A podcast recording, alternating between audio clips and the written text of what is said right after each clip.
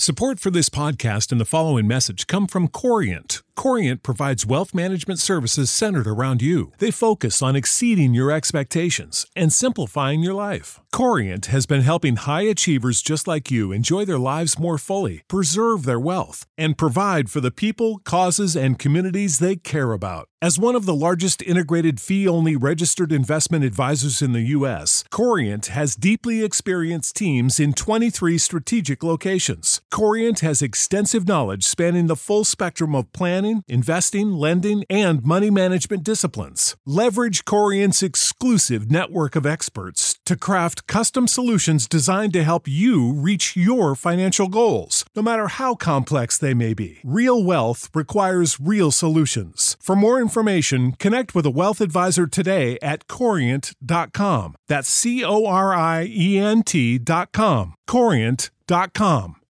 When you need mealtime inspiration, it's worth shopping Kroger, where you'll find over 30,000 mouthwatering choices that excite your inner foodie. And no matter what tasty choice you make, you'll enjoy our everyday low prices, plus extra ways to save, like digital coupons worth over $600 each week. You can also save up to $1 off per gallon at the pump with fuel points. More savings and more inspiring flavors make shopping Kroger worth it every time. Kroger, fresh for everyone. Fuel restrictions apply. Quiet, please.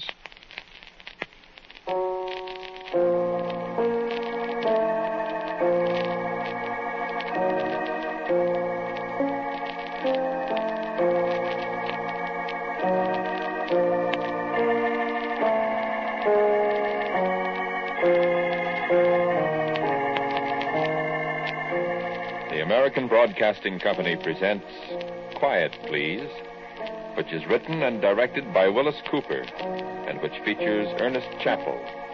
Quiet Please for today is called One for the Book.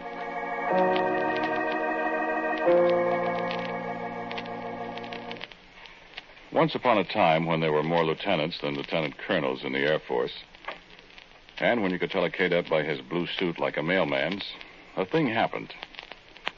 And if you think the boys from the bright blue yonder got snafu'd sometime in this last war, brother, I'm here to tell you you ain't seen nothing yet. Because this was the largest, the most comprehensive, the doggonedest. Well, I have to tell you. And the thing about it is, this snafu isn't over yet. It won't be over for nine years. Listen, I'll tell you.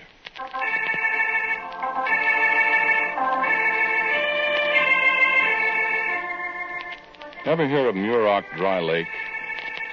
Well, you go out San Fernando Road and you turn off at Fremont Pass onto 6 instead of going up over the ridge route.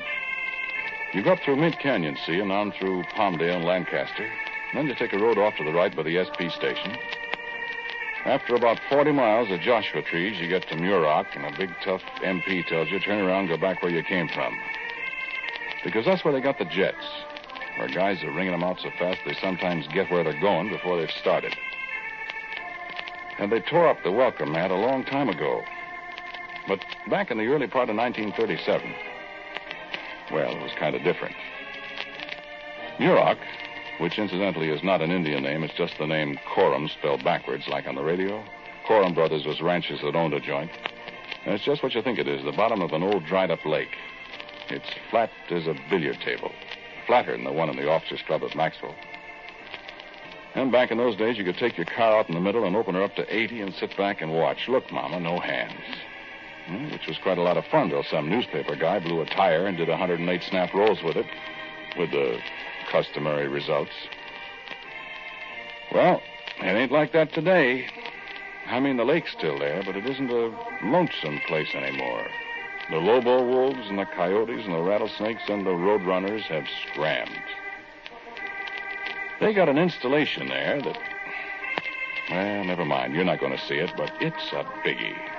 And the lake itself is about the biggest landing field in the world. You could set down anywhere, practically. Well, the Air Corps decided back in 1937 to have them a big air maneuvers there at Muroc. So in came about everything they had that could fly. Martin B-10Bs from Langley, P-26s from Selfridge and Maxwell and Randolph.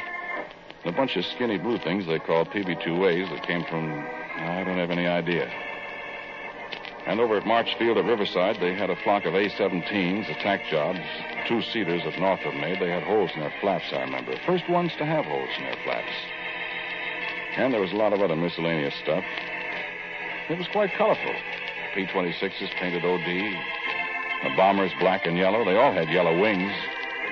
The PB-2As were blue and the A-17s shiny dural. Everybody had the red and white stripes on the rudder and the big old white star and a blue circle on the wings. All 300 of them. All we had, practically, in 1937. And anti-aircraft, complete with the 1937 version of radar, a cluster of big horns on a trailer with a guy wearing earphones in the middle of them. You couldn't spit half a mile away if the horns was pointed at you on account of you bust the guy's eardrum. And there was a bunch of movie guys taking pictures. They had plenty of expense money. They didn't shoot crap so good. So, one way and another, it was quite a thing. And, brother, it was hot. Yeah, it still is. It'd get down to 40 or 50 in the early morning, and by noon it was up to 115 with the sun bouncing off that white lake bottom and mirages everywhere you looked. Well, I was a crew chief in a P 26 squadron from Selfridge, see? Oh, excuse me, I didn't introduce myself. Westlake's my name. Max Westlake, Captain USAF. I was a staff sergeant in 1937. Up there at Muroc, I got acquainted with a guy. Of all things, a sergeant in an anti-aircraft outfit named Bill Carrot. And I remember how this snafu started. Bill and I were sitting in a bar in Lancaster one Saturday drinking beer, listening to Pancho Barnes, God rest her soul, telling about buzzing a church steeple in Long Beach and a Jenny. And a couple of elements of B-10Bs went over. Bill Carrot, he said he'd buy another beer. I'll buy another beer, Max. Um, I'm going out and sit on the porch and read. Read? What do you want to read for when you can drink beer? Free beer. Well, I found a couple of magazines. Let's see. Uh, go on, drink your beer. Super science stories. Miraculous stories. You like that kind of junk? Well, what if I do? A lot of hooey. No, they're not. Guys flying rockets and taking off for the moon and malarkey like that. Yeah? Listen, in 20 years, the stuff in these books will be ancient history. What do you mean? In 20 years, people will be flying rockets. In 20 years, they'll be writing the same kind of guck, and people will be flying old-fashioned airplanes, Bud, and we'll be shooting them down. And you wait and see. Yeah. In another 20 years, airplanes, rocket planes will be going so fast you won't be able to see them, much less shoot them down. How fast? Oh, a couple thousand miles an hour. A guy couldn't fly that fast. Why couldn't he? Well, he'd, he'd outrun himself. he'd come in for a landing, and 15 minutes later, you'd hear him. You can fly as fast as sound. You're nuts. Well, a bullet flies faster than sound. But there ain't anybody riding it. Well, they get a big enough bullet, somebody will ride her. Bring me another beer. They get me one, I'll fly it. You'd feel pretty funny starting out someplace on Saturday and getting there on Friday afternoon. Yeah, well, listen, it'll happen. In them magazines. These magazines told a lot of things that have come true, Bill. For instance. Well, I couldn't give you an instance right now, but they have. I'll take beer. Yeah, you watch and see. One of these days, I'll come bouncing in someplace in one of these rocket jobs, and you'll be right. I'll tell you what I'll do. I'll kiss your foot at high noon right in front of everybody. Now, you want a beer? You're going to sit there reading about buzzing the man on the moon in a skyrocket. Or what?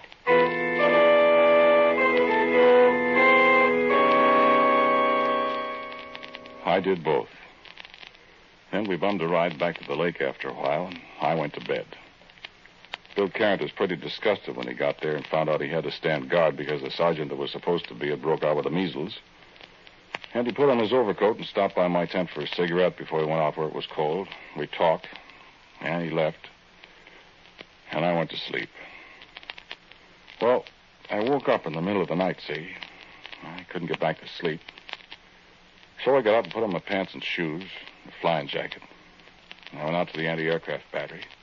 I said, hey, Carrot. Hey, Bill Carrot. Who's that? Me. Westlake, Max Westlake. What are you doing up?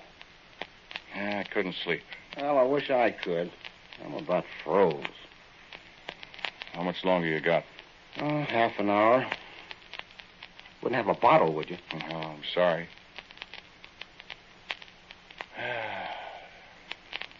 Gee.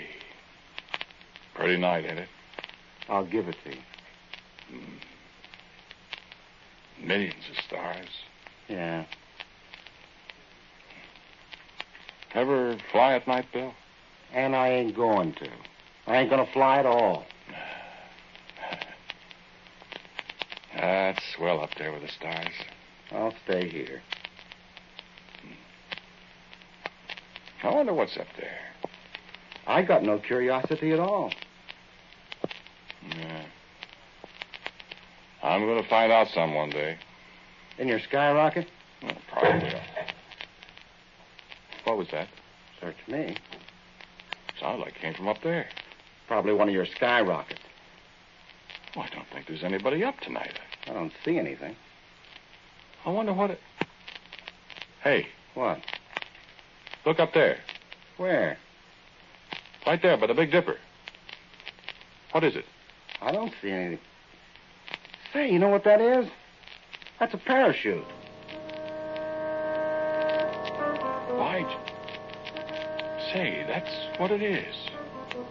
Only that's the biggest. Parachute. There goes the searchlight. They saw it over at A Battery. Gosh, that is a big one. Yeah. Wonder who it is. That's a funny looking thing. Looks like a box or something. It looks like part of an airplane. There goes the crash truck. I didn't see any airplane, Bill. Maybe it was one of your skyrockets. Ah, shut up. Give me your field glasses. He's gonna hit awful hard. Give me the glasses. Oh! Oh, he sure did. Yeah, that's part of an airplane, Bill. They're pulling a guy out of it. In some kind of funny suit. What? Soup and fish? It's a. It's kind of like a diver's suit, kind of like a, a space flyer's suit. I know where he came from. Where? He bailed out of Goofy Stories magazine.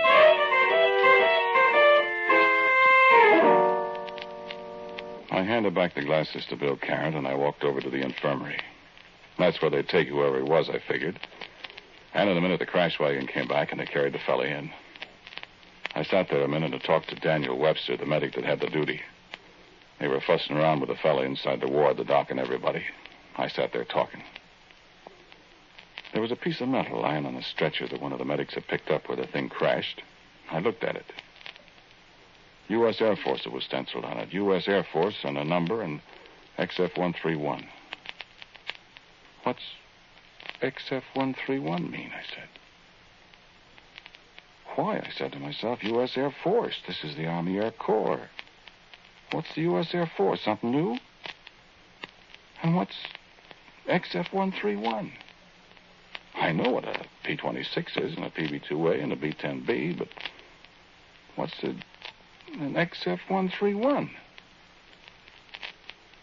And then the doctor called me, and I stood up, surprised. Sergeant Westlake, come in here. Sir? I said come in here. Yes, sir. In here. Yes, sir. Ever see that man before? Why, no, sir. Sure. Well, he looks kind of familiar, but is he, uh, uh, He's got a slight concussion, and I've given him a shot. who is he, sir? Is he from here? You don't know him? Why, no, sir, but I. He sure looks familiar, but. What's your first name, Sergeant? Sir? Your first name. Oh, uh, Max. Hmm. What's the matter, sir? Sergeant, that man's name is Max Westlake, too. Huh? Only he's a major in the United States Air Force. What do you make of that, Sergeant? Hey?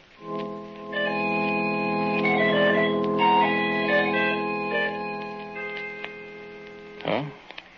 What would you have made of it? I looked at the guy more carefully. And then I saw why he looked familiar. I'd seen that puss in the mirror every morning for 22 years. There was the scar on the eyebrow where I drove the car into the lamppost. Only it was on the wrong eyebrow. Then I remembered I wasn't looking into a mirror. I said, Doc, I don't get it. He said, Don't you? And I said, Well, sir.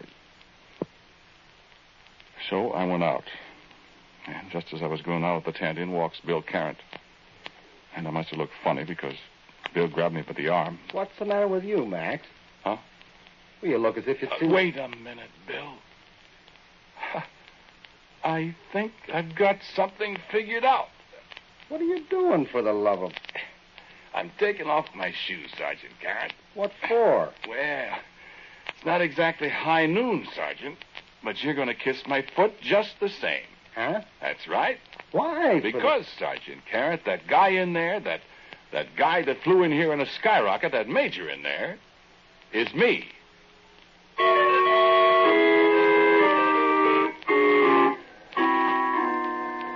And so the snafu began.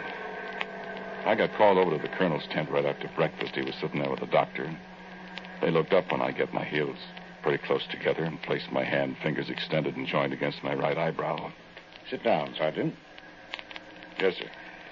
Uh, the doctor tells me this fellow who bailed out last night has the same name you have. Yes, sir.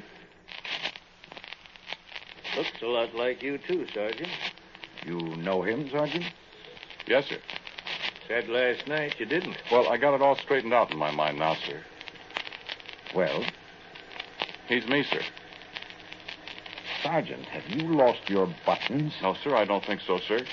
Say that again, Sergeant. Sir, I said, no, I don't think so. No, what you said before. Oh. He's me, sir. Cross your knees, Sergeant. Sir? Cross your knees. Yes, sir. Ow! Reflexes are all right. Sergeant, do you mind explaining what you're trying to give us? I've got a tactical program on this morning, and I. Go ahead, Sergeant. Well, sir, it's perfectly simple. Aviation is progressing, sir. So what? Well, sir, it's perfectly simple. This Major Westlake, who is me, flew in in something like a rocket plane or something quite a long time in the future. You understand, sir? Go ahead, Sergeant. Uh, and he flew so fast, he. Well, he just got here before he started, sir. Sergeant, Sir? Nothing. Go on. Well, sir, that, that's all there is. Sometime I'll be a major like he is. Uh, I mean, like I am. Not, not, oh, what do I mean? I mean, if he's me, I'm, I'm a major. Uh, but I'm still a sergeant. Uh, I, I mean, I'll be a major and I'll take off. And when I get here, I mean, when I got here, I, I'm still a sergeant. Sergeant, please. My head hurts. I'm sorry, sir, but, but that's what happened, sir. Somebody around here is crazy. Oh, no, sir, not me. Uh, let's try that again, shall we? What, sir? Your theory. I just want to be sure I'm not hearing things, Doctor. Well, if you're hearing them, so am I. Go on, son. Well, sir, some day in the future, I'm going to be a major. You're not if. Well, never mind. Yes, sir. So, someday I'm going to be a major, see, and I'm going to fly a rocket plane or something. How do you know all this, Sergeant? You got a crystal ball? No, sir. It's obvious, ain't it, sir? Not to me. You, Doctor? Well, you're going to be a major, sir. Yes, sir. Well, I must be. I'm over there in the tent, ain't I, Doctor? Huh? And I'm a major, ain't I? You see? Sir? And someday when I'm a major, sir, I'm going to get into this rocket plane, see, and boom, I'm going to take off and I'm going to go so fast that. Gosh, I sure must have been rolling last night. Sergeant, you must want to get out of the Army awful bad. Sir, me?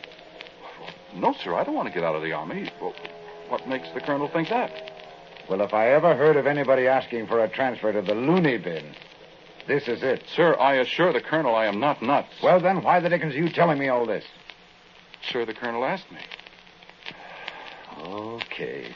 Go on. You were taking off in a rocket ship. Or something like that, sir.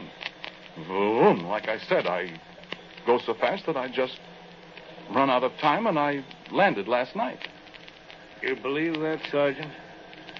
Yes, sir. Um, where did you, uh, I mean, how did you fall on this, this theory? Well, Sir, I read science fiction magazines and Ah. You do. and I just deduced it. Oh. Sir, rocket travel is perfectly possible. hmm It's an interesting theory. Doctor, are you nuts too? I'm really not sure, Colonel. Well, what are you talking about then? I was just looking at this identification card I took out of the uh, Major Westlake's pocket. What about it?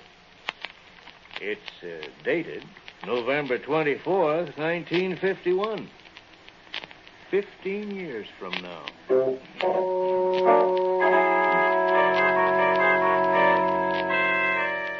Snafu and snafu and snafu.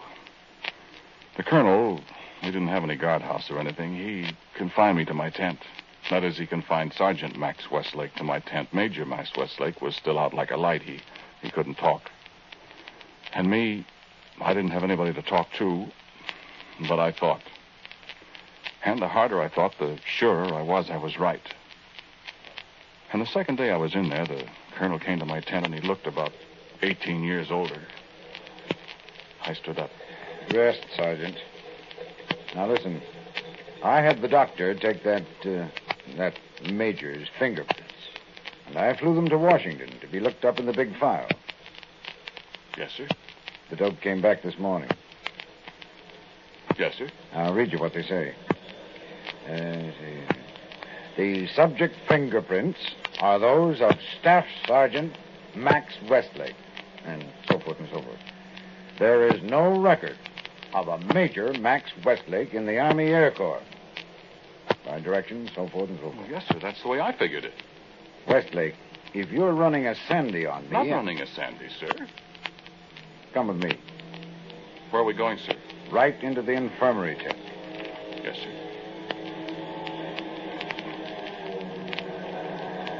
Now then, you sit here behind this canvas wall and you listen to that fellow talk. And don't say a word. Just nod your head if he's right, or shake it if he's wrong.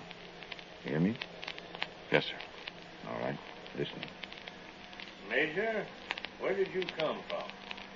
Here at Muroc, sir. What outfit are you with? I'm chief test pilot here. I see. And what happened, do you know? Yes, sir. I was flying an XF-131.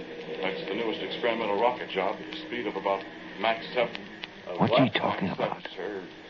Seven times the speed of sound. I, What the- I see. Suddenly, the, the needle flew way over beyond the mark. I got scared, pushed the automatic cockpit release, and bailed out. And um, how fast do you think you were going then? Well, I should say about 12 times the speed of sound. I see. And uh, what was the date of your takeoff, Major? Why, December 21st, 1957. Now, look here. You see? You, you, you see, Colonel? You see?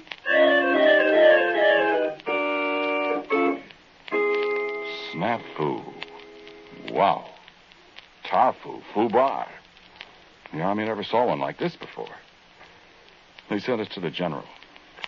Ah, sit down, gentlemen. Yes. Yes, sir. Now, Westlake, Yes, sir. Yes, sir. your brothers. No, sir. No, sir. Now, just a minute. Uh, uh, just a minute, I mean. Uh, Westlake, Yes, sir. Yes, sir. stop. Yes, sir. Yes, sir. Sergeant Westlake, Yes, sir. who is this Major Westlake? He's me, sir. Sergeant, I... We can't prove otherwise, General. That will do, Colonel. Yes, sir. Now, Major Westlake, who is this sergeant? Sir, I don't know. Well, isn't he your brother? No, sir. Well, who is he then? Answer me. Sir, I think he's me. Doctor, are these men crazy? Not as far as I can tell, sir. Well, what ails them then? Sir, I just work here. Well, now, Major, uh, how come I don't know you? Well, that I couldn't say, sir. Uh, I don't know the general either. Young man, I have been in the Army 28 years. Yes, sir. Uh, 29. I was at Bliss with Lord George Langhorne when he had the 8th Cavalry. Yes, sir. And I know thousands of officers in the Army. Yes, sir. But I don't know you. No, sir. Young man, do you know the penalty for impersonating an officer? Sir, I'm not impersonating an officer. Here's his identification card, General. Is that your picture, Major? Yes, sir. And doesn't look like you. Well, sir, these pictures never look like the people. Yeah, that's right. Mine looks like a. Well, this seems to be an order, all right. It is, sir. Uh, I know that. Are those your fingerprints? Yes, sir. They're the sergeant's, Washington says, General. Now, now, how could that be? Well, sir, they have to be me. Uh, he's me. I, I mean, I'm. Uh, I'm us, I mean, sir. Uh, Colonel, has this man ever demonstrated? Uh, uh, has he? Uh, has he? I mean, has he ever had attacks before? No, sir. He's always been rational, sir. He's one of my best men. He's rational now, General. That is, I think he is. Kind of, I mean. Uh, Sergeant, do you know that a board may be convened and that they're liable to throw you right out of the Army? Sir, I'm not worried about that Oh, you're not, huh? Why not? because they can't, sir. I, I have to stay in Kindly tell me why. because, well, don't you see, sir? I'm going to be a major and I'm going to fly a rocket plane. The XF 131. What makes you think so? Well, I'm here, sir. After all. Well, I'm going to tell you something. I'm going to solve this problem once and for all in a military manner. Major Westlake, you are subject to orders, aren't you? Yes, sir, of course. And I want this to be a lesson to you other officers, too. Yes, You gentlemen are expected to use your intelligence and initiative and not come bothering me with all sorts of details that could just as well be handled in your own bailiwicks. You understand me? Yes, sir. Silence. There is a very simple way to solve this problem, as I said. Major Westlake, you are ordered to return to your base. Sir, I'm at my base. I'm stationed at Muroc Dry Lake. This is Muroc Dry Lake, sir. Well, how did you get here? I flew, sir. Uh, oh, but how did you. I mean, how did you get here now? Sir, I just flew so fast I got here before I started. I didn't ask you, Sergeant. That's right, sir. I flew so fast I got here before I started. Doctor, do you have an aspirin on you? See who that is? Yes, sir.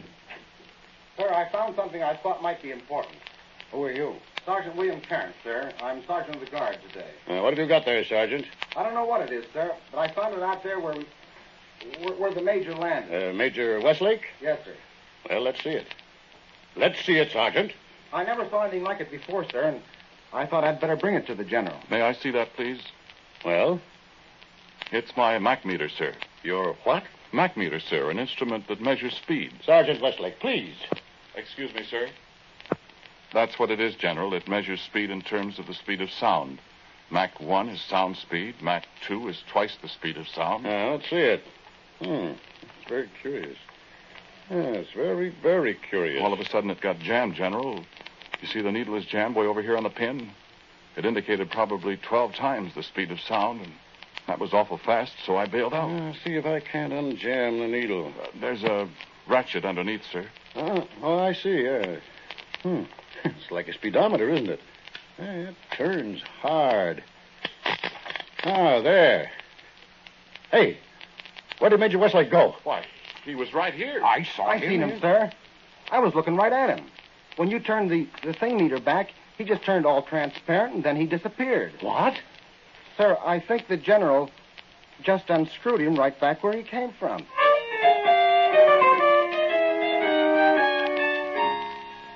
That was it.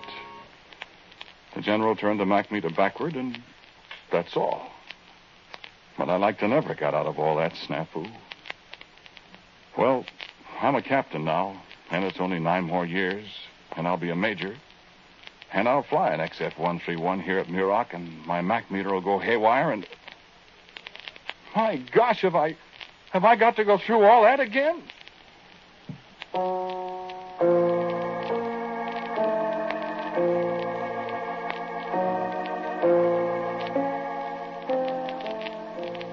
Title of today's Quiet Please story is One for the Book. It was written and directed by Willis Cooper, and the man who spoke to you was Ernest Chappell. And Dan Sutter played Sergeant Carrant. Melville Ruick was the colonel. The doctor was played by Charles Eggleston. General, Floyd Buckley. As for Major Westlake, well, we leave that for a guess. As usual, music for Quiet Please is played by Albert Buhrman. Now, for a word about next week, here is our writer-director, Willis Cooper. Thank you for listening to Quiet, please. My story for next week is called My Son John. And so, until next week at the same time, I'm quietly yours, Ernest Chappell.